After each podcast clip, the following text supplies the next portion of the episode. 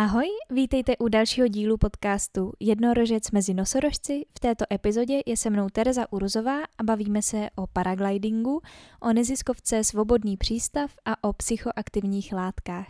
Tak já vám přeju příjemný poslech. Ahoj, já vás vítám u další epizody a dneska je tady se mnou Tereza Urzová. Ahoj. Ahoj. A já jsem si Terezu pozvala, protože kromě toho, že je doktorka, tak dělá třeba taky paragliding a já bych se chtěla nejdřív zeptat, co, co jsi vystudovala. Hmm, já jsem vystudovala dluho, eh, druhou lékařskou fakultu na Karlovce v Praze a z toho mám doktorský titul, pak teda jako bokem jsem studovala ještě, to bylo tak spíš jako pro zábavu, Cevro Institut, kde jsem studovala hospodářskou politiku, tam mám bakaláře, ale můj primární obor, obor je medicína. Uh-huh, uh-huh. A hmm. teďka děláš co? Uh, dělám lékaře, uh, v podstatě se, uh, bych tak jako řekla, běžný všední den vyskytuju v ordinaci jako praktik a pak ještě chodím do nemocnice pracovat. Uh-huh. Jako na noc, na víkendy a tak různě, když je potřeba. A jak ses od hmm. té medicíny dostala k tomu paraglidingu? Já jsem napřed lítala, než, jsem, než jsem šla na medicínu. Takže to byl, já, to byl od mala už takový můj nějaký dětský sen, že mě to hrozně táhlo, že budu lítat. Já hmm. jako kdyby to, nebylo, kdyby to nebylo tak náročné, tak si myslím, že bych nešla na medicínu, ale šla bych dělat nějakou pilotskou školu. Hmm. Já jsem dokonce chvíli uvažovala o fakultě obrany, jako že bych začala jako voják na stíhačce a pak šla do dopravních letadel, což je teda úplně jako myšlenka zpětně, no to by bylo strašný, jako to naštěstí jsem jako neš, ne, ne, nešla dělat.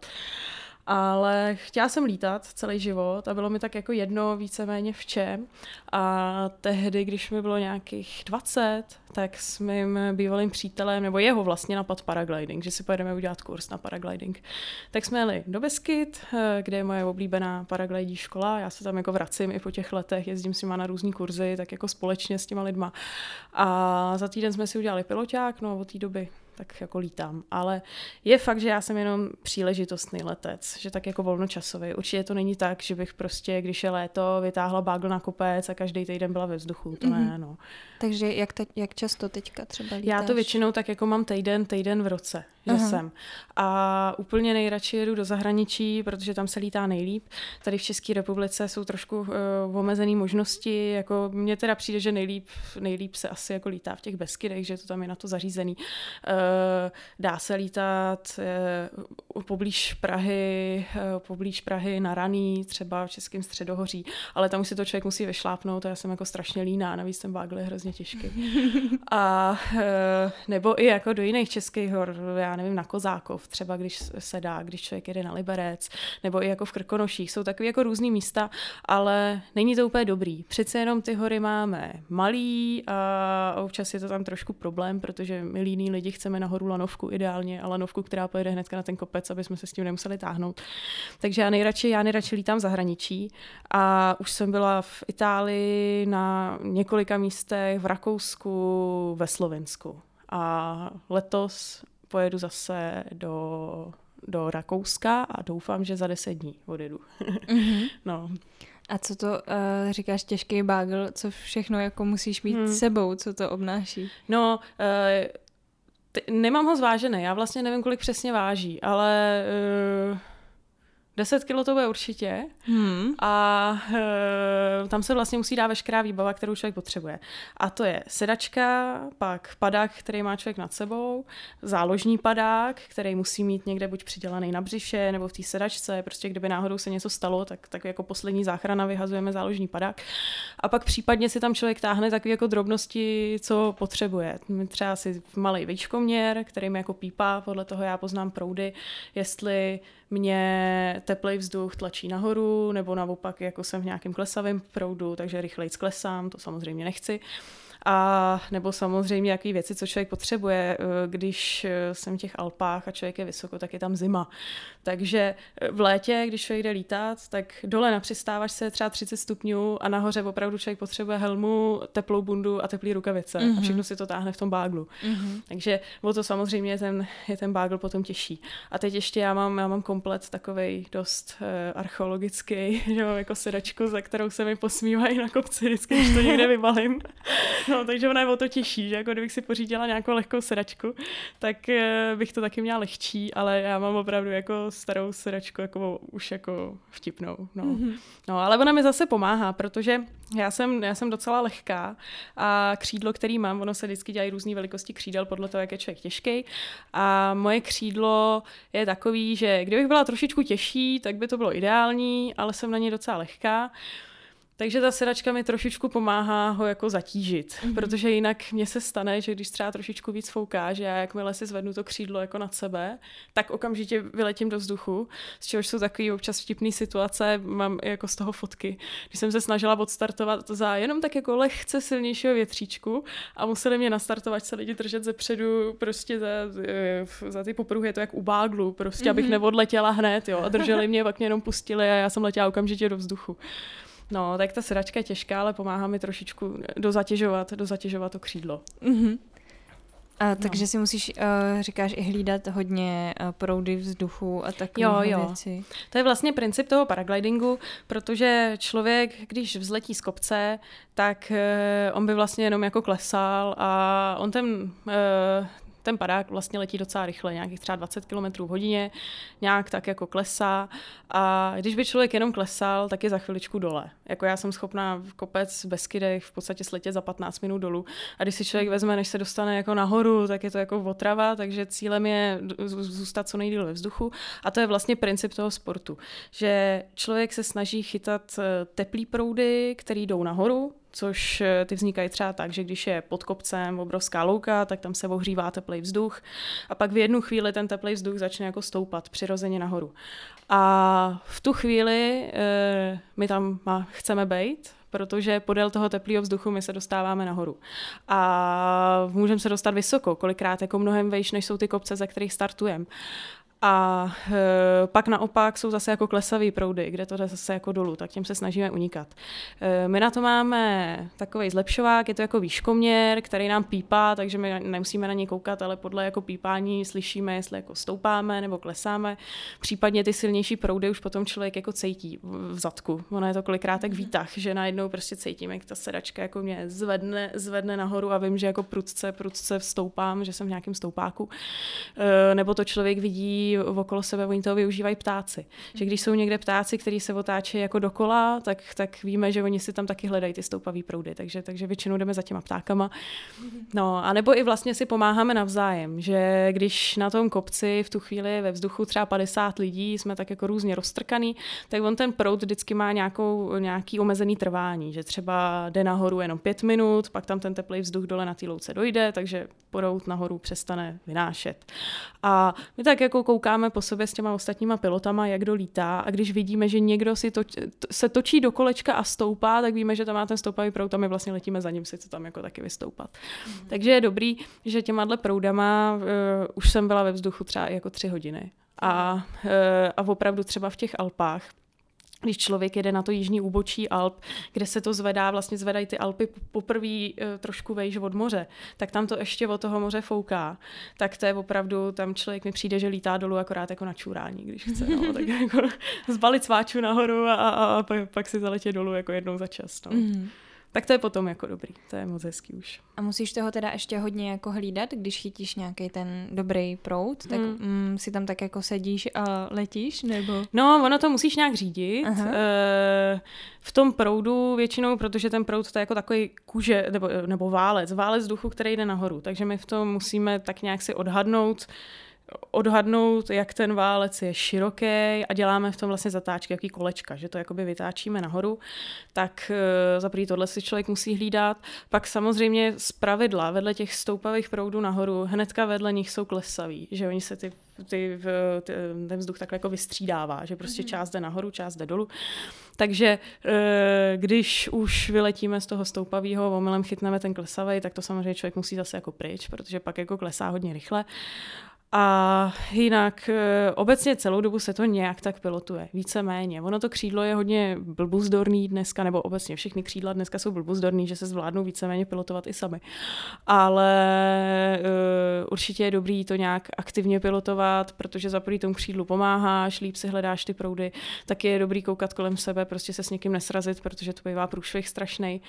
A Nebo občas, eh, když jsou tyhle ty proudy teplý, studený hodně aktivní, což bývá, protože třeba okolo oběda, když je silný sluníčko, tak se to rychle nahřívá.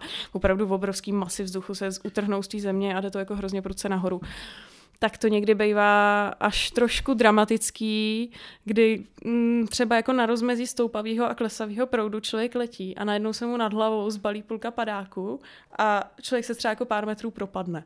A ono jako v tu chvíli je nejlepší do toho vůbec jako nehrabat, nechat to prostě být. Já se radši nekoukám ani nahoru, já vždycky jenom slyším, jak to nade mnou šustí, protože v tu chvíli jako si říkám, podívám se nahoru, uvidím, že mám půlku padáku zbalenýho a podělám se. Ale eh, nejlepší je v tuhle tu chvíli, když je prostě člověk slyší že to tam nahoře šustí, což znamená, že prostě třeba půlka padáku úplně skolabovala, tak nechá to být, on ten padák se s tím vypořádá. On se zase jako nafoukne. To jako e, nestává se, že by se nenafouk. To by opravdu člověk ještě se tam musel do toho nějak jako špatně zhoupnout, zamotat, nevím co. A to už jsou pak jako opravdu krizové situace. Ale tohle to, kdy se jako část padáku zbalí, tak jako to divně houpe, opravdu je to takový jako dramatický, že si člověk připadá, že v tu chvíli už je to fakt jako adrenalinový sport, tak to se jako děje a někdo to má rád, já teda jako moc ne. já když už to potom tak jako začíná, tak spíš než, že se to řídí takovýma popruhama, uh, popruhama, za který taháme, vlastně docela jako jednoduše, ale pak když už to hodně houpe, tak já už se držím i těch popruhů, jako na kterých vysí ta sedačka a pak, pak se přistaneme dole a sdělujeme si s ostatníma pilotama, kdo se víc podělal. no, no, tak umí to být i nepříjemný, no. Mm. Um, no já právě loni, uh, mě se na to málem zabil manžel loni, mm. tak, to, tak to právě jsou občas ty situace, které jako nejsou úplně hezký, no, tak zrovna, no, zrovna chytnul takový nějaký jako blbej prout. Mm-hmm. No. A ty jsi sama musela překonávat hodně nějaký strach, když jsi z toho učila? Byl tam jako nějaký... No, uh, Pamatuju si poprvé, protože to začíná tak, že člověk se napřed učí, tam totiž nejvíc nebezpečný je odstartovat a přistát. Mm-hmm. Protože jakmile je člověk jako kousek nad zemí, tak eh, tam jako vždycky hrozí srážka tvrdá s tou zemí. Takže jako eh, odstartovat tak, aby se člověk jako nezabil, nezakop, nevyvrk si kotník, to je jedna věc. A přistát tak, aby to nestalo, že člověk jako si zavře padák 10 metrů na zemi a pak se jako propadne, tak to je vlastně to, co se učí hnedka na začátku na tom kurzu. A první dny je to tak, že člověk dostane ten set, jde někam na louku a v podstatě se to učí akorát dostat to křídlo nad hlavu, jako by odstartovat si třeba, že se proletí, já nevím, 3-5 metrů, jenom tak jako cvičně z drobního kopečka na té louce a pak se zase přistane. A tohle to dělá člověk pořád dokola. A když jsme byli na mém základním kurzu, tak já mám pocit, že hnedka druhý, že to bylo snad hnedka druhý den, večer, protože my jsme měli eh, my jsme měli instruktora takového, uh, on je úplně skvělý, ale trošičku šílený a on, teda, on má dokonce snad, uh, no tak já si můžu říct jménem, Dalibor, Dalibor Carbo a on má snad výškový rekord v Himalájích, nějaký úplně šílený přelet. jo. Jo. Takže on se to jako nebojí a on přišel hnedka druhý den, co jsme byli na tom základním kurzu, ano, my jsme si tam běhali po těch loukách a říkal, dělejte, zbalte bágly, dneska je to dobrý, jedeme na kopec. a vytáhl nás nahoru na Beskydech, na ten Javorový vrch, tam prostě ten kopec obrovský, na který jde lanovka a ze kterého tam jako všichni lítají. No a ono bylo nějak trošku později, takže už tam jako nikdo nebyl, oni nás tam vyvezli autama. A teďka on nám ukazoval, kde odstartujeme, kde přistaneme, jak poletíme, že máme vysílačky, budou s náma mluvit. A my jsme tam tenkrát seděli všichni. Ty, co kouřili, tak pálili jednu cigaretu za druhou. A on když jako domluvil, tak říká, tak co? A jedna, jedna ta slečna říká, no já pořád čekám, kdy nám řekneš, že si děláš úplně prdel. no tak bylo vidět, jak jako najednou se všichni báli jako to rozběhnout. Mm-hmm. Ale odletěl první, tomu se to jako líbilo, tak postupně jsme se tak jako do toho dostrkali.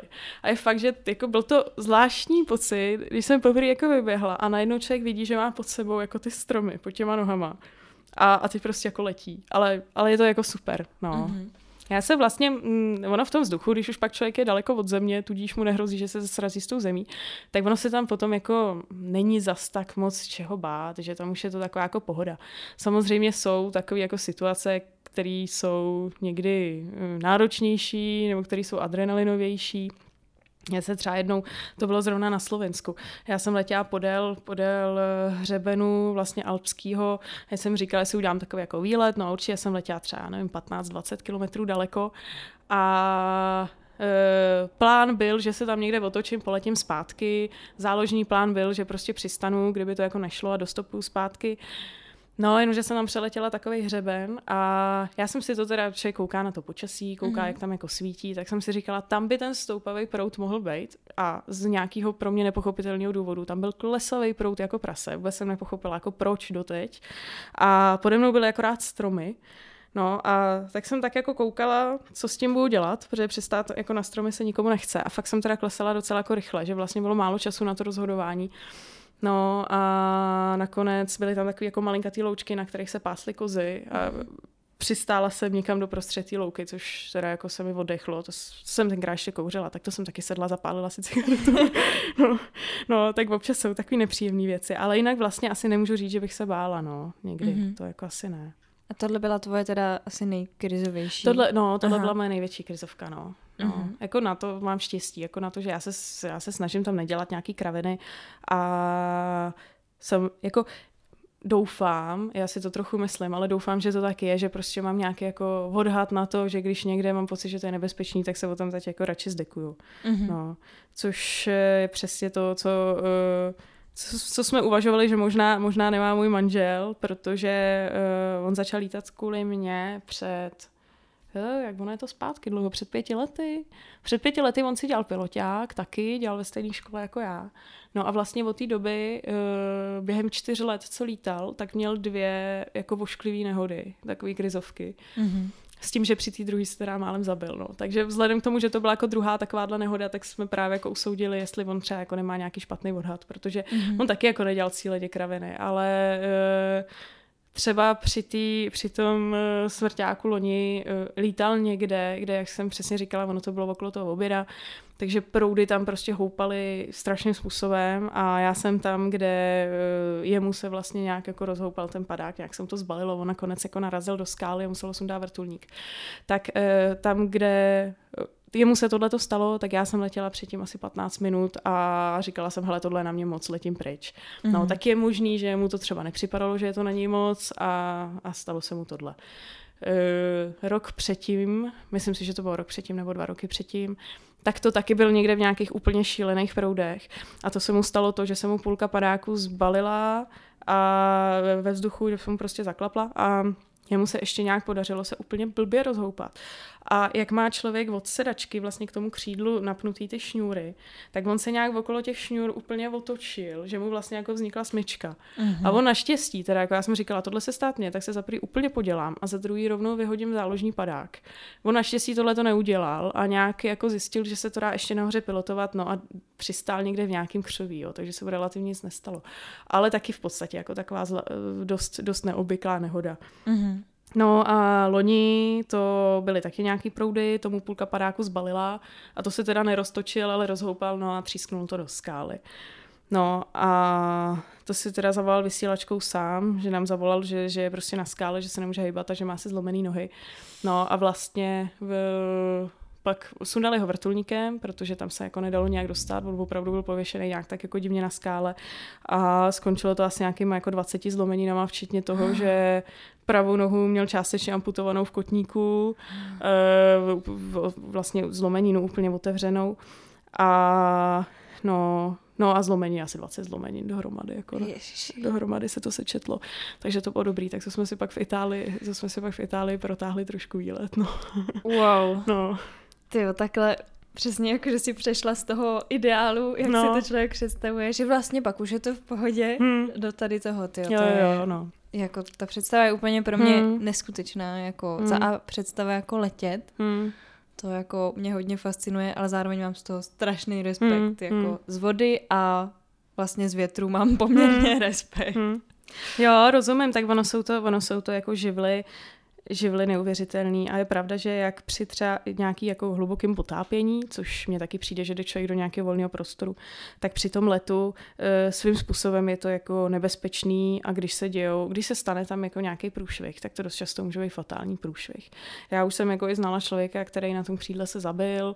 E, občas prostě víme takhle z doslechu v nějaký té komunitě mezi těma paraglidistama, že to jsou zlámaný kotníky, e, zlomeniny páteře, takový jako blbý a opravdu tam jako člověk, když spadne blbě, tak hraje o to, že skončí na vozejku, protože tím, jak vlastně jako nohy jdou napřed, tak tam prostě stačí, aby člověk nějak blbě spadnul. No.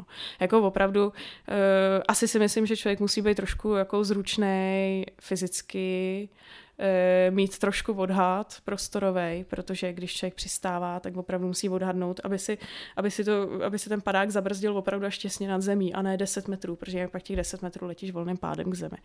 Uh-huh. A No a asi mají mít možná odhad na ty, na, nějak na ty proudy trošičku, nebo nějaký půd sebe záchovy, že když to moc houpe, tak potom tak jít pryč. No, jinak prostě můžou být nepříjemné věci a videí je plný internet, který jsou nehezký. Uh-huh. Hmm. Jak, jak je to třeba jako drahý tady ten kurz a jak dlouho to trvá, než hmm. vlastně máš ten papír, že můžeš lítat? Jo, tak eh, já se přiznám, že přesně nevím, kolik stojí teď, ale myslím si, že mě to stálo nějakých 10 tisíc Mm-hmm. Takže bych řekla, že teďka to bude třeba 15. A je to týdenní kurz, eh, který se musí absolvovat eh, v těch Beskydech. Ideální je, když vyjde počasí a člověk to udělá naraz v tom týdnu. Když nevíde počasí, tak se to vymýšlí nějak, jako, že si to člověk přijde dolítat někdy. Případně si to dolítá i někde jinde. A mm, jako levný to úplně není, protože to je nějaký základní kurz, plus samozřejmě člověk si musí zaplatit ubytování, že jo, jídlo, když už tam jede, tak e, potom jenom člověk dostane tu možnost lítat, pak eh, si asi musí koupit výbavu, což eh, vyjde na tak jako ten komplet na takových 50-60 tisíc, pokud člověk, mož, jako samozřejmě i víc, pokud chce člověk si kupovat nový komplet. Eh, já jsem to měla levně, protože já mám lítaný komplet, takže to mám jako z bazaru. Myslím si, že jsem to měla hodně výhodně, asi za 20 tisíc. Uh-huh. A ještě jsem vlastně k tomu dostala ten vejškoměr zdarma, protože ten taky jako stojí třeba 2 tisíce. A No, tak to je komplet a potom ještě každý rok, než já vůbec to křídlo můžu dostat do vzduchu, tak mě to stojí technickou kontrolu, která mě většinou vyjde tak na 15 stovek za ten rok, pak uh, musíme mít povinný ručení, což je vtipný. Mm. no, abych mohla mít povinný ručení. Povinný ručení mi většinou stojí Záleží, jaký si tam člověk dá jako program a jaký si tam dá krytí, ale tak jako minimálně pětistovku. A ještě to povinné ručení my máme skrze nějakou leteckou asociaci, takže já si platím členství v asociaci, takže to je další tisícovka, takže mě to stojí ročně třeba tak jako tři tisíce, jenom abych jako vyletěla do vzduchu. Mm-hmm. No a pak si teprve můžu vzít ten batoh a, mm-hmm. a jít někam jako na kopec, no. A pak to teda je, jako že teda vezmeš baťoch, někam hmm. jdeš a už se tě nikdo neptá, jestli máš papír, asi No, já mám Na jako... každém kopci nestojí. ne, ne, ne, to ne. Já mám, já mám teda piloťák, normálně jako kartičku. Aha. Uh, to povinný ručení, to se vytisnu papír každý rok. Je to prostě no, stejně jako když si někdo vozí zelenou kartu v autě. Ale třeba po mně to nikdy nikdo nechtěl. Nekontroloval uh-huh. to nikdo. Ono by se taky dost možná to řešilo, až když by byl nějaký průšvih. Uh-huh. Jako typicky, typický problém je, kvůli tomu máme to povinný ručení, když člověk přistane někde blbě. Už jsem viděla, že někdo jako přistal na střeše, uh, teď jako vohla anténa, pošlapaný tašky, tak, tak o toho je povinný ručení. No. A, no, a nebo samozřejmě, když se jako někomu, někomu něco stane, eh, stane jako zdravotně, no, tak to je, mm-hmm. no. A jsou nějaký místa jako vyloženě zakázaný nad čím jo, lítat? Nebo... Určitě no. Ono jsou, ono jsou místa oficiálně, které jsou prohlášené za start, pak jsou místa, které jsou označené jako přistávačky, to člověk by měl mít nastudovaný, než někam jde lítat. E, a pak existuje eh, letecká mapa, vlastně no, máme České republiky, ale prostě tyhle ty letecké mapy jsou uh, asi všude po světě. A na ty je vyznačený, a to teda neplatí jenom pro paraglidisty, to vlastně platí pro všechny lidi, co se v tom prostoru vzduchovém pohybují, takže piloti letadel, balónů, uh, nevím, čeho všeho, na čem všem člověk může lítat. Mm-hmm. A za prý jsou zóny, které jsou teda úplně zakázané pro lítání, to by byla třeba Praha, protože tam může, je kvůli letišti, tak vůbec jako nemůžeme nikde do, do, okolí, do okolí letiště. A nebo jsou vojenské prostory, tam se samozřejmě taky nesmí lítat. A pak jsou různé oblasti, kde třeba můžeme jenom do nějaké vejšky. Že když jsou třeba mm-hmm. koridory pro nějaké vojenské stíhačky, tak aby jsme se jim tam nepletli, tak můžeme třeba jenom do nějaké určité vejšky. Takže když člověk letí, buď člověk lítá někde, kde to zná, na nějakém kopci, kde si to jako vytáhne, vidí, kde má tu přistávačku a lítá si jenom tam v té jedné oblasti nad tím kopcem, nebo když letí člověk nějaký větší přelet, to se dělá spíš v těch Alpách, kde člověk dokáže třeba podél hřebenu si najít ty teplý proudy tak, aby opravdu uletěl třeba trasu jako klidně 40 kilometrů do dílky, mm-hmm. tak tam už by potom člověk měl mít nastudovaný, jestli tam náhodou po cestě není nějaká oblast, kde se nesmí lítat. Mm-hmm. A potom ještě speciálně to mají nastudovaný takový ty piloti paraglidí, který mají na zádech tu vrtuli, tu krosnu. E, jakože motoroví paraglidisti. Protože ty vyloženě, ty nehledají proudy, ty, ty pohání vrtule, kterou mají na zádech a dost často tak jako lítají si i někde jako v údolích, tak e, nebo lítají na výlety přelety České republiky jsem slyšela, že dělají. Tak ty to taky musí mít nastudovaný, kam nesmí mm-hmm. lítat. No, protože třeba to je teda přístroj, ale jako s dronama se občas nesmí, že nad uh, hmm. oblasti farmářský a kde mají jako i zvířata často, protože jo. to děsí jako zvířata. Jo, jo, jo, jo. Mě to jako napadlo v tomhle kontextu, jo. ale no. když si říká, že i na louce mezi kozama se dá Aha. přistát. Tak. Jo. Já vlastně, já vlastně nevím, ne, jako přítomnost zvířat jsem nikdy neřešila. Mě třeba mm-hmm. jako mhm. v těch Beskydech vím, že tam, eh, když lítám, tak občas dole pod náma jsou ovce, tak mě to tak vždycky jako baví koukat, že mi ze zora jsou taky pochánky s randou tak mm-hmm. jsem jako ráda koukat na zvířata. Ale jako třeba neslyšela jsem, že jsme neměli lítat jako nad, nad, nad hospodářskýma uh, nějakýma plochama. To, mm-hmm. No, ale jo, jako dává to smysl, že samozřejmě přistát na ovci, to by asi byla nešťastná. A stalo se ti někdy, že třeba podél tebe letěli jako ty ptáci, jak si říkala, že vyhledáváte mm. i místa, kde jako lítají mm. ty ptáci, že si letěla s nima, jako vedle tebe byly nějak jako blízko? Asi, mě asi vyloženě ne, ale na internetu je hromada videí, kde třeba je paraglidista a sedne mu na nohu nějaký pták že třeba prostě se tam tak jako posadí a, a je tam. Nebo že vedle něj letí třeba orel. To je video opravdu, kde natáčí a, a vedle něj si tak jako plachtí na tom stejném stoupavém proudu orel, což je dobrý. Já už bych se, asi bych se trošičku toho bála. Dokonce jsem viděla nějaký video a to teda nevím, jestli byl cíleně útok orlem, nebo útok orla, anebo jestli, a on se tam podle mě zamotal omylem, ale že se orel zamotal do šňůry, no a oba spadly. Jo. On teda jako vyhodil záložku ten pilot, ono se mu nic mhm. nestalo, tam to bylo vidět, že ještě na zemi tam byl prostě zamotaný orel v těch šňůrách a e, pilot tam nějak jako mluvil, že byl živej, ale bylo vlastně video, jak on se mu nějak zamotal do těch šňůr, no a, a, a šli oba k zemi. Mm-hmm. No, tak na internetu je hromada, hromada zábavy, co, co nedělat a, mm. a co všechno se může stát. to zní super. To, na to je dobrý mít GoPro kameru, protože když už se jako mm-hmm. něco stane. A ty jsi tak... sama zkoušela natočit něco z tvých letů? Já jsem zkoušela, já jsem měla počinnou GoPro kameru od kamarádky asi před nějakýma třeba, já nevím, osmi lety, ale um, no, ono jako jak startuju, jak letím a jak přistanu, ono to vlastně nebylo moc zajímavé. Mm. Jakože někomu jsem ukázal, když někomu to chci ukázat, tak mám ty videa vlastně z tehdejší doby, ono je to víceméně pořád to samý. A myslím si, že pak jsou zajímavější až jako situace, které člověk nečeká. No. Mm. to mě se naštěstí moc nestalo. No. Tak ten zážitek to asi rozhodně jako nenahradí, no, mm-hmm. jako to video. No, no to před tím rokem nebo těma dvouma, eh, jak právě manžel, jak se udělal, udělal, jak se zarotoval okolo těch šňůr, tak eh, ono se to nějak jako stalo normálně ve vzduchu, okolo lítali další paraglidisti a my ještě, jak jsme letěli ve skupině a všichni jsme byli propojeni vysílačkama, tak jeden z pilotů, když letěl okolo Urzy, tak viděl, že je zamotaný a tak začal do té vysílačky, je, Urzo, co to děláš? A teď my jsme to všichni slyšeli. Tak se otočili všichni na něj, nebo ty, co byli poblíž, koukali na něj. A jeden pilot, hnedka, když to viděl, tak zapnul kameru, aby to aspoň bylo natočený. tak má to... natočený, jak jako klesá tam někde do nějakých těch stromečků, nebo k- křovíček, no. Tak, tak když už se něco stane, tak aspoň ti video, no. to jo, no. no. no. Uh, ty máš ještě teda uh, s manželem podcast uh, hmm. na YouTube, hmm. uh, Svobodný přístav. Hmm. Uh, co je to, co to je vlastně? Jo, jo, jo. No, on je, Svobodný přístav je vlastně náš spolek a jeho vlastní, jeho hlavním účelem Eh, my tomu říkáme ekonomické vzdělávání, ale obecně prostě v diskuze, eh, diskuze o tom, jak funguje společnost a o tom, jestli je nutné, aby různé aspekty našich životů eh, byly řešeny státem, regulovány státem, protože jsme dneska zvyklí, že třeba stát zajišťuje školství a zdravotnictví a máme nějaký zákony, které dneska už ovlivňují v podstatě, v podstatě celý náš život, že všechno je nějak jako tím státem, státem omezený nebo regulovaný, jak se to má dělat.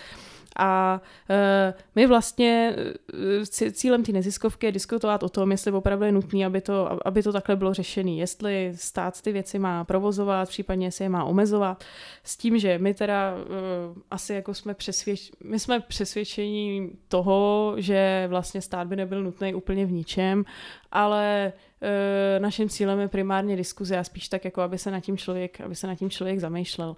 Takže eh, v rámci, v rámci toho spolku nejenom, že chodíme do já, různě i přednášky dělat, besedy, ale máme i YouTube kanál, ten kanál Svobodného přístavu, kde máme buď jako videa o různých, o různých tématech, anebo tam zveme i hosty na rozhovor.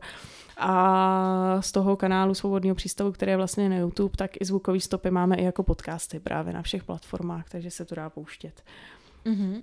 Takže si no. zvete no. třeba jaký, jaký lidi? Já vím, že jste tam měli hmm. třeba Duška, to jsem kousek hmm. poslouchala, hmm. protože právě uh, vím, že si mi to psala, ale že hmm. mě právě znervoznila tady trochu ta tematika, protože jo. se v tom úplně vlastně o politiku já se upřímně vlastně moc nezajímám, a, ale ty jsi mi přesně říkala, že to tak úplně není, no. Jo, ono je to takový, ono je to takový hodně specifický, že uh, ono kolikrát, my, my tam, ne, takhle, my tam primárně uh, zveme hosty, uh, který jsou nějak jako zajímavý, zajímavý pro to naše téma, a nebo oponenty, což tak jako máme rádi, že občas tam zveme i třeba nějaký, občas tam zveme třeba i nějaký jako politiky, který uh, mají třeba jako který prosazují něco, co nám se jako nelíbí a snažíme se víc jako o tom nějakou jako diskuzi.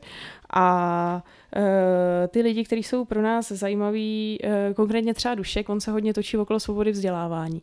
A právě třeba to téma vzdělávání pro nás je jako hodně zajímavý, protože my hodně podporujeme to, aby si každý mohl jako vybrat, jak se chce vzdělávat, aby lidi měli možnost vzdělávat děti doma a e, různě jsme v kontaktu i s eh, různýma spolkama, který tohleto se snaží jako usnadňovat i těm rodičům nebo nějak jako zlepšovat to školství, zesvobodňovat tady jako v České republice. Tak, eh, no, tak na tohle byl třeba Dušek. Takže takhle prostě na, na, různý, na různý témata lidi, kteří se nám tam takhle hodí, no. Uh-huh, uh-huh. A ty rozhovory hmm. teda vede tvůj manžel většinou? Většinou jo, no. Uh-huh. Jako já jsem, uh, teďka přemýšlím, kolik jsem jich měla.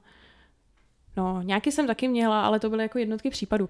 Já se do toho, já se do toho moc nehrnu, protože on je mnohem lepší e, argumentačně i retoricky a e, no, prostě v tom dobrý. Já jsem akorát jako nervózní a myslím si, že hromad, hromadu těch hostů, třeba obzvlášť, když on tam má nějakého jako náročného oponenta, což, což jako bývá, bývají potom jako zajímavý diskuze, tak to já bych jako ani nebyla, ani nebyla schopná jako něco, něco takového jako uh, odargumentovat, jo. Mm-hmm. Takže, takže to dělá primárně on. No a nebo třeba dostaneme nějaký jako téma, že třeba lidi si napíšou, jestli bychom mohli natočit. To bylo třeba téma takový hodně za covidu, tak třeba nám lidi psali, když by zdravotnictví nezajišťoval stát nebo nějak neovlivňoval, tak eh, jak by třeba vůbec jsme zvládali tu pandemii, jestli by to bylo lepší nebo horší, nebo vůbec nějakou tu představu, jak by se to vlastně dělalo. Tak to jsme třeba byli spolu a to potom jsou videa, že my jako sedíme vedle sebe, povídáme si a nějak třeba jako přicházíme na různé možnosti nebo nějak se rozebíráme takhle téma mm-hmm. zadaný. Takže vám hmm. i uh, někdy sami lidi jako napíšou uh, i diváci, co jakoby chtěli jo, jo, slyšet? Jo, přesně tak. Protože ona je to, ona je to takový, Ono, když se s, těma myš, eh, s nějakou tou myšlenkou, že by třeba stát některé věci ve společnosti nemusel zajišťovat, když se s tím člověk poprvé setká, tak ono je to vlastně hrozně nepředstavitelný. A já si to pamatuju u sebe, protože já, když jsem nějakou začala zajímat ekonomie někdy ke konci puberty a obecně nějak tak jako uspořádání společnosti. A, ale pořád to bylo takový, že já jsem byla vždycky jako hodně pro svobodu a říkala jsem si prostě, ať si lidi svoje životy uspořádají, chtějí a, a no a se i třeba jako rodiny, jak chtějí a tak. A, ale když jsem potom přicházel, když se ke mně třeba mi někdo řekl, že by, že by mohlo být jako zdravotnictví jako bez státu, tak pro mě to bylo úplně nepředstavitelné, protože to prostě jako nějak to tady, nějak to tady funguje a člověk je na něco zvyklý. No, tak uh, oni potom z toho logicky vyvstávají otázky, že nám třeba jako lidi píšou, ale jak by to fungovalo, kdyby stát prostě, typická otázka, kdyby stát nestavil silnice. To je taková jako otázka, mm-hmm. no, ona je hodně taková, taková jako, už si z toho děláme srandu, protože ono se na to ptá hodně lidí a, a je to takový vždycky, kdo by stavil silnice, no. Tak uh, různě otázky takhle jako pokládají. Jak by to vlastně bylo, kdyby tam ten stát jako nebyl nějak? No, mm-hmm. tak, tak, tak potom na to odpovídáme v těch videích, no. Uh-huh. A vaším jako záměrem je spíš uh-huh. jako, uh, teda si říkala, rozvést jako debatu, uh-huh. než jako přesně, uh-huh. jako já se třeba spíš ptám a prostě ráda vyzvídám od těch Jasně. lidí, jak co dělají, tak vyloženě klidně i hmm. otvírat jako konflikty, nebo... Uh, no, primárně, primárně diskuze, protože ono samozřejmě, uh, ono to je nějaký jako koncept, když bych tak jako řekla, bezstátní společnost jako ideologický koncept, který samozřejmě, ale kdyby nastal, tak my jako nevíme, jestli to bude ideální. To jako nikdo neví. Dokud mm-hmm. se to neskusí, tak to jako člověk neví. Takže my se o tom spíš jako snažíme tak jako diskutovat, uh, řešit nějaký pro a proti, vymýšlet, jak by se některé ty věci daly dělat, nebo jestli to má nějaký omezení a samozřejmě i my my máme jako nějaké otázky, jestli opravdu by to jako dávalo smysl nebo ne, nebo jestli by se to okamžitě třeba takováhle společnost bez státu nezvrhla v to, že by, si, že by se třeba rozdělila na menší celky a v tu společnost místo státu by vedly nějaký třeba jako firmy, což oni by potom byli, byli obdobní jako ten stát třeba, ale jako samozřejmě máme taky jako hromadu otázek, jak by tohle to fungovalo. Ale e, naším primárním záměrem je vlastně to, že e, naší společnosti od uh, sametové revoluce, která po socialismu, když byla revoluce, tak ta společnost vlastně byla docela svobodná. Že uh, lidi se z té svobody těšili, bylo to takový, jako na jednu stranu to bylo crazy, že se říká jako divoký devadesátky, ale víceméně nějakou tu svobodu jsme měli a od té doby my postupně o tu svobodu neustále přicházíme a děje se to vlastně tak, že uh, politici, kteří sedí ve sněmovně, tak e, neustále se řeší nový problémy a nový zákony a vlastně ty zákony neustále přibývají. A od nějakých těch 90. let do dneška, tak už jsou tady prostě jako tisíce nových zákonů a neubejvají. Teďka vlastně poprvé já jsem od Eh, od politika Rakušana slyšela, že se budou jako rušit nějaký zákonné normy, eh, snad nějaký prvorepublikový, který vůbec nedávají smysl, mm-hmm. ale jinak prostě ty zákony neubejvají a jenom přibývají. A my vlastně říkáme, že jestli to takhle půjde dál, tak eh, my se k té totalitě vlastně zase časem vrátíme, protože těch zákonů bude, bude už jako tolik a oni už vlastně dneska ovlivňují v podstatě úplně celý jako náš život, že eh, když člověk si se snaží, já nevím, dítě dopraví do školy, pak jde do práce, pak jde nakoupit, tak všude vlastně eh, všechny ty věci ve společnosti, jak fungují, tak už jsou nějakým státem ovlivňovaný, ovlivňovaný a eh, ten vliv toho státu jako neustále narůstá a ta svoboda se omezuje. Takže to je taková vlastně naše hlavní zpráva, že by možná bylo dobré, aby všechny problémy ve společnosti se lidi nesnažili řešit skrz ten stát a skrz nový zákony, protože jinak časem prostě my se vlastně těma zákonama a přibývajícíma dostaneme zase jako do totality. No. Mm-hmm. A klidně i demokratickou cestou. Mm-hmm. Když máte takovýhle jako mm. poměrně mm, jako nebezpečný témata, mm. bych řekla. Uh, zrušili vám už někdy jako uh, ty videa na tom YouTube, protože vím, že YouTube to občas mm. dělá, že nedovolí některé témata tam mm. mít. Uh, zrušili vám už něco nebo někoho? Mm, myslím si, že ne. Uh, my se teda samozřejmě máme zálohy různých těch videí, uh, snažíme se, on to teda dělá spíš manžel, ale snažíme se být i na víc platformách. On mimo, mimo YouTube, tak nám ty videa vycházejí ještě i na nějaký platformě. Já se teda přiznám, že vůbec nevím, jak se to jmenuje. On to řeší mm-hmm. manžel, ale je to mm-hmm. tak, mhm. jako aby jsme nebyli závislí primárně jenom na tom YouTube, kdyby nám to náhodou zrušili. Ale jako YouTube zatím žádný problém neměl a ono jako my v podstatě tam nemáme nic jako agresivního, mm-hmm. nemáme tam nic nelegálního, že myslím, že to jako ne, nemělo by mít žádný problém s mhm. těma, mm-hmm. s těma YouTube pravidlama.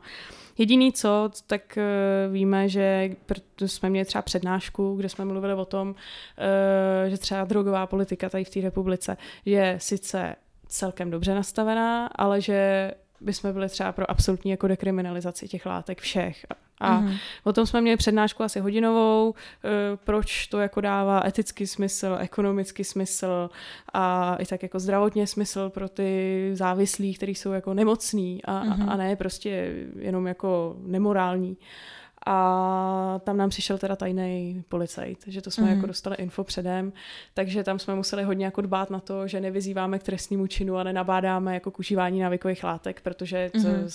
Za to jinak bychom šli podávat vysvětlení. Mm. No. no. Hmm.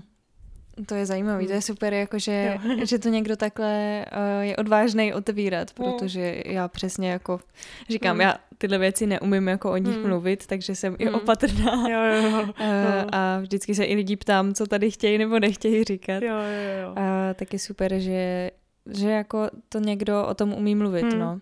No, zrovna, zrovna třeba ty návykové látky, což je taky strašně kontroverzní téma, o tom jako do toho se moc lidí jako nechce pouštět, protože mm-hmm. to je mhm. taky hodně emotivní jako pro veřejnost.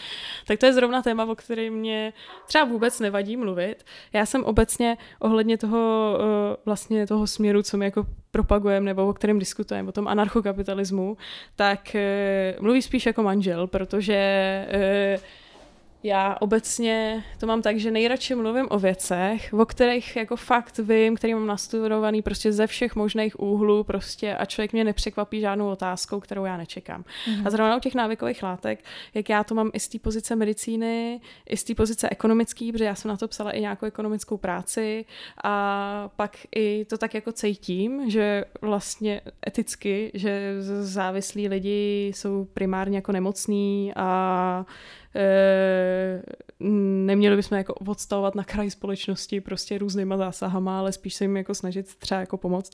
Tak o těch návykových látkách se mi zrovna mluví dobře, takže to mm-hmm. jako ne, nemám problém. No. Já myslela jsem zrovna třeba ty, jo, jo. to jako mě taky nevadí o tom mluvit, uh, ne, že bych teda asi hmm. mohla, asi bych nemohla říct moc nějak žádnou zkušenost, hmm. popravdě, hmm. ale, uh, ale jako spíš o těch politicko-státních hmm. jako záležitostech. O tom jo, bych jo. jako moc právě ne, neumím. Jako. Ale hmm. uh, já jsem tady měla už právě třeba uh, ohledně ayahuasky a už to tu někdo párkrát jako zmínil, přesně tady ty jo, látky, jo. co někdo považuje jako za hodně dramatický a hodně jako... Mm, No, hodně silný a, no, a no, takový záhadný. To, to tak... jsme právě i sdíleli uh, teďka, jak za tu, za tu ayahuasku šli sedět ty mladí Poláci. Já nevím, jestli mm. si to mhm. postřehla. Mm. No, dostali, dostali víc let než za znásilnění kvůli tomu, že uh, dělali ceremonie s ayahuaskou, což mě přijde úplně jako neuvěřitelný a totálně jako ujetý, že tady v my máme, no, že vůbec tenhle ten stát uvězní lidi za to, že oni pořádali ceremonie, na které chodili dospělí lidi dobrovolně. Mm-hmm. A mhm. který vlastně jako zpětně, tam během toho soudního řízení se neprokázalo, že by ty ceremonie někomu ublížily. A byl to pár polský mladý lidi a myslím, že ten kluk dostal 8 let a slečna 6 let. No jako určitě dostali víc než za znásilnění, což mi přijde mm-hmm. úplně neuvěřitelný. A vznikl na to web vlastně i na podporu, kde se vyjadřují i různé jako osobnosti, které jsou i znalí toho tématu, i třeba Pavel Bem, ten je hodně takový, že o tom tématu jako mluví těch halucinogenů. No, mm-hmm. tak to třeba byla taková kauza z poslední doby trošku nešťastná, no. My jsme se tady právě zase bavili jako často s přítelem jako ohledně houbiček, že jako hmm. právě eh, on slyšel spoustu podcastů, jako jak komu dokázali, že jsou na to jako hmm. fakt studie přesně potvrzený, jakkoliv i lékařsky prostě, že pomohli tolika lidem s různýma jako věcma, ať už to byla alergie nebo nějaký uh, lehký dysfunkce těla a přesně jakože takováhle věc a není tu prostě OK, no. No, je to tak, no. Já doufám, že tohle se bude jenom zlepšovat a ono se to děje. Ono se říká, že teďka jsme v nějaký době, že zažíváme takovou jako uh, psychedelickou renesanci, se to jako nazývá. A uh, opravdu začíná uh, po takové jako době temná, asi nějaký, já nevím, 40-letý, 50-letý, kdy ty eh, látky byly strašně odsuzované. Prostě všechny návykové látky, a, a to vlastně halucinogeny ani nejsou návykové látky. Oni prostě nejsou návykové. Tak všechny psychoaktivní látky, když to takhle řeknu, tak byly prostě házený do jednoho pytle jako hnusné drogy a odsuzovaný. A už se naštěstí zase vracíme jako do doby, kdy eh, začínají být legitimní lékařský výzkumy na tohle téma, začíná se o tom mluvit a začíná prostě to zase lidem pomáhat. Třeba před pár měsícema eh, to bylo poprvé, co tady látka MDMA byla použitá v psychoterapii. MDMA je vlastně látka, která je obsažená tady v extázi naší a to přišlo z Ameriky, protože tam kvůli tomu, že mají hodně z války ve Větnamu mají hodně válečných veteránů, který mají posttraumatickou stresovou poruchu a to je nemoc, která se strašně blbě léčí a oni udělali na nich výzkum a zjistili, že i lidi, kteří byli rezistentní na jakoukoliv terapii a prostě 15 let se to snažili zbavit a furt prostě měli jako trauma z té války, tak teprve vlastně tahle ta látka MDMA při té psychoterapii je dokázala jako uvolnit, povolit a oni se mohli z toho vypovídat a fakt jim to zlepšilo ty příznaky. Mm-hmm. Jako mhm. úplný zázrak prostě mm-hmm. pro mhm. traumatizovaný lidi. A mělo to tak skvělý výsledky, že opravdu to schválili do lékařského užití, pak eh, to samozřejmě následně šlo do Evropy a už se tady teďka dělají psychoterapie psychoterapie v těchto těch jako traumatizovaných lidí i u nás. Mm-hmm. No a to je vlastně látka taky jako, která je na seznamu, kterou e, naštěstí už se při té teda psychoterapii může užívat, ale samozřejmě, kdyby si to tady jako někdo přeprodal na ulici, tak, tak to je trestný. Mm-hmm.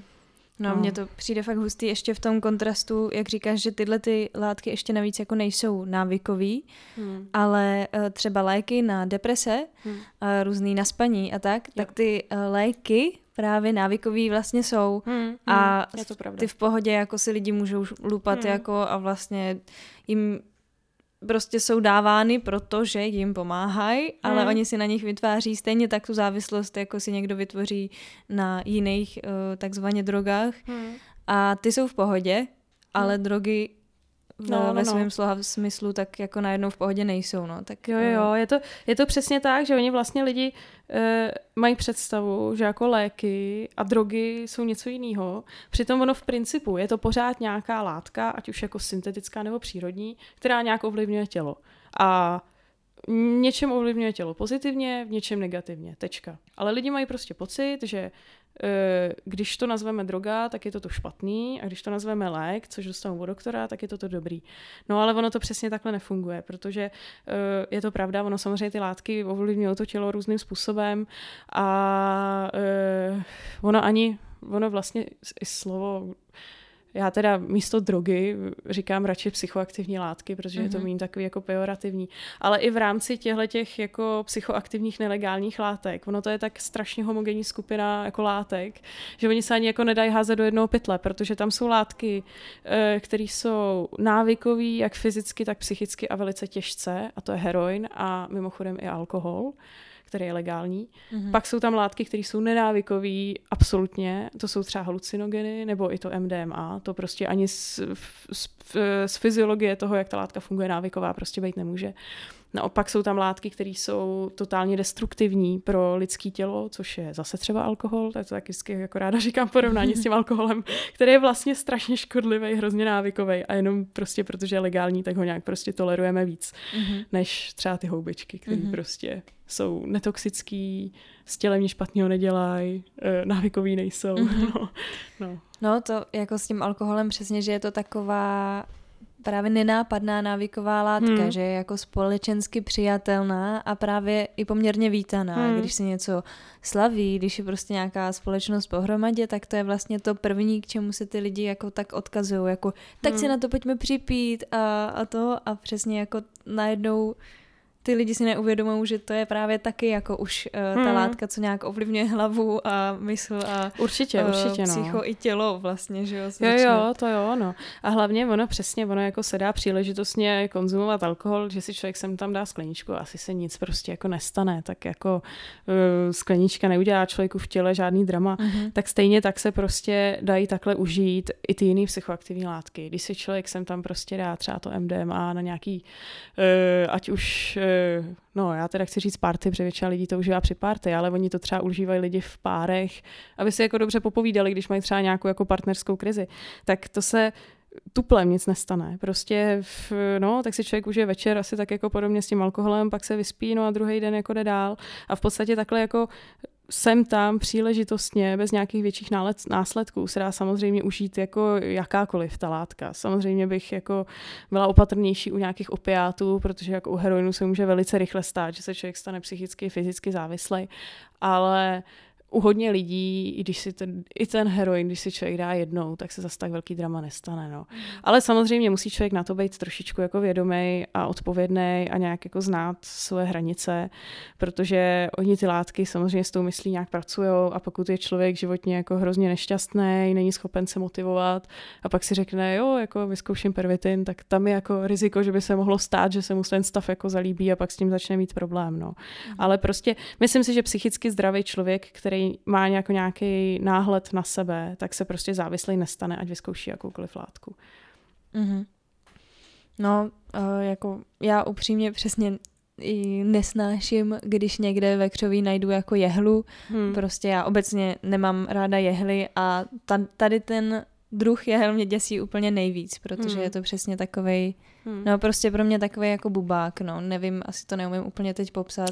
Jo, jo, no to je špatně, no, samozřejmě. A ty hlavně, on je asi správný bubák, protože ono uh, nitrožilní uživatelé drog, uh, tam je riziko, že můžou být třeba nemocní, že mm-hmm. na téhle může být mm-hmm. nějaká nemoc. Ono teda je pravda, že my máme, my máme v porovnání s ostatníma zeměma na světě, my máme jednu z nejlepších uh, drogových politik na světě, což je jako fascinující, ono jako člověk si to jako neuvědomí, ale je to úplně skvělý, protože tady v 90. letech, když nastavovali tu protidrogovou politiku, tak u toho stáli právě jako lidi uh, uh, a teďka mi vypadlo jméno eh, současný národní protidrogový koordinátor. To nevadí, ale prostě strašně, strašně rozumní lidi u toho stáli a který byli v kontaktu skrze OSN i s ostatníma zeměma a ty tu protidrogovou politiku nastavili tak, že my jsme hodně orientovaní na to, na takzvaný harm reduction, aby jsme ty uživatelé uh, co nejméně krimin, nebo jako prostě co nejméně kriminalizovali a nějak stíhali, ale naopak se snažíme se vyvarovat tomu, aby oni si třeba přenášeli ty nemoci.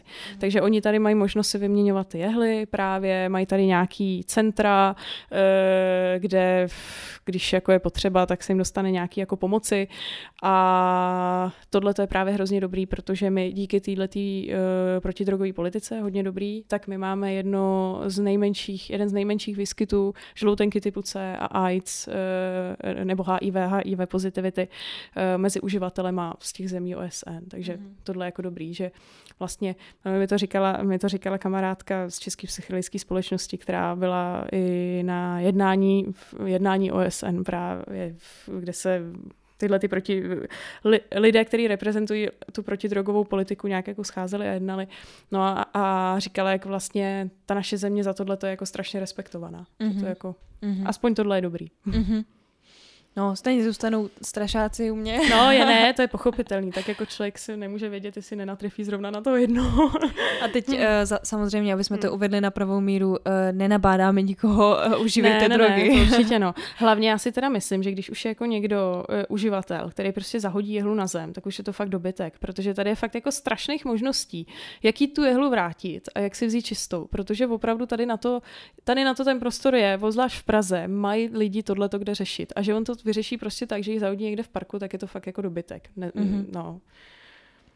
No, to jsou už ty nejúplně no, vědomí no, asi, asi jako jo, no, lidi, no. no, co už uh, o tom nepřemýšlejí, tak mm. jako mm. Uh, jak jsme právě říkali, že by lidi měli, když no. už do toho jdou. No. no, oni potom často už uh, ty chroničtější uživatelé, obzvlášť třeba pervitinu, tak ty už potom uh, kolikrát i jsou uh, jako mimo, protože tam už přijdou různý toxický psychózy mm-hmm. a oni kolikrát je halucinujou mm. a, a no, někdy to bývá takový nešťastný. No, no těch, těch, jsem, těch tady je vidět taky mm. dost, no, v okolí, mm. bohužel. Mm. Uh, děsivý místa jako uh, nádraží hlavní. Jo, jo, jo, Jako jsem si říkala, úplně výborný místo, jako když jsem přijedu jako cizinec vlakem no. uh, a vidím prvně tohle, tak to bych jo. se na místě otočila a jedu domů. Jako. Jo, jo, jo, jo, ten je pověstný. No. no. Uh, Karlák hmm. teda taky občas, no. Hmm, hmm, ale to je pravda, no, že ono, když jsou ty lavičky někde, mm. takový pěkný místečko. občas uh, jsem zjistila, že to jako stát právě řeší hmm. tak, že uh, pokosí nebo jako zkrátí nějaký křoví. Aha, takže jako, aby tam nespávali nebo jako nepřebejvali. Jo, takhle, no. tak, tak to jsem neslyšela. No, já jsem si toho spíš jako všimla, než jako, že prostě někde, kdy, no, kde se jako říkalo, nebo se vědělo, hmm. že tam přebejvají, tak třeba jako hmm. za pár měsíců, že tam to křoví nebylo třeba. Jo, nebo tak. jo. Jako, jako že mhm. když eh, zmizí křoví, zmizí uživatel. Ano, ano, Někam anihiluje. No, to je dobrý. tak no. taky se to dá tak řešit, hmm. no, hmm. dobře. Hmm. Hmm. Um, no tak uh, určitě si poslechněte uh, tady přednášky Svobodného přístavu, protože tam je těchto témat jo, hodně. Jo, díky. No, my tam je vlastně uh, zrovna, zrovna nějaký přednášky nebo videa na, na, na ty látky tam já, že to jako protože to, jak to je takový můj oblíbený téma, tak to je, občas jsem jezdila někam nějaký jako přednášky, když mě o to požádal, takže to tam třeba jako je zrovna mm-hmm. Ke, ke zhlédnutí. Nebo je tam poslechu. něco lehčího, kdybyste nechtěli tohle jako ten uh, dušek s tím školstvím. Jo, no. jo, jo, jo, dušek byl fajn. Mm-hmm. To mhm. jo. hmm. A no, já mám jinak uh, na tebe asi jako vlastně odpovězené všechno. Hmm. Jsem moc ráda, že jsi se mnou uh, rozvedla i tohle, hmm. uh, tuhle tématiku, který hmm. jsem se lehce bál. A děkuji ti za rozhovor. Hmm. A ještě ti tady dávám prostor nakonec. Uh, já moc ráda se lidi ptám, uh, jaký je jejich sen. Teď zase odbočíme ah, trošku do něčeho hezkého. no, to je zajímavé. Tak to nemám promyšlený. Aha. No, aha, sen.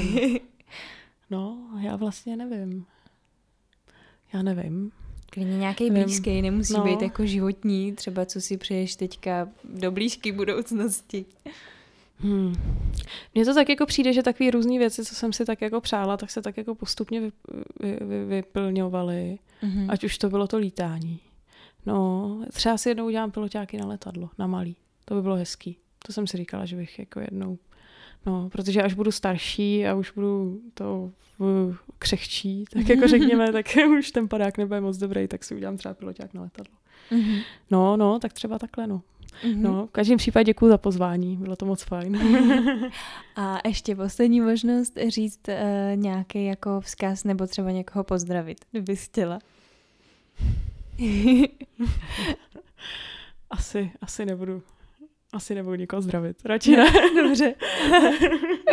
tak jo, no. uh, tak díky moc a uh, měj se hezky. Jo, děkuju. Ahoj. Ahoj. Slyšeli jste rozhovor s Terezou, já jí moc děkuju za tehle rozhovor. Kdybyste chtěli si pustit uh, epizody Svobodného přístavu, tak vám dám odkaz tady do popisku epizody. A jinak vám děkuji moc za to, že posloucháte. Kdybyste si chtěli ještě něco ode mě poslechnout, tak to najdete třeba na Patreonu. Odkaz taky najdete tady v popisku. A jinak vám děkuji za to, že posloucháte a mějte se krásně. Ahoj.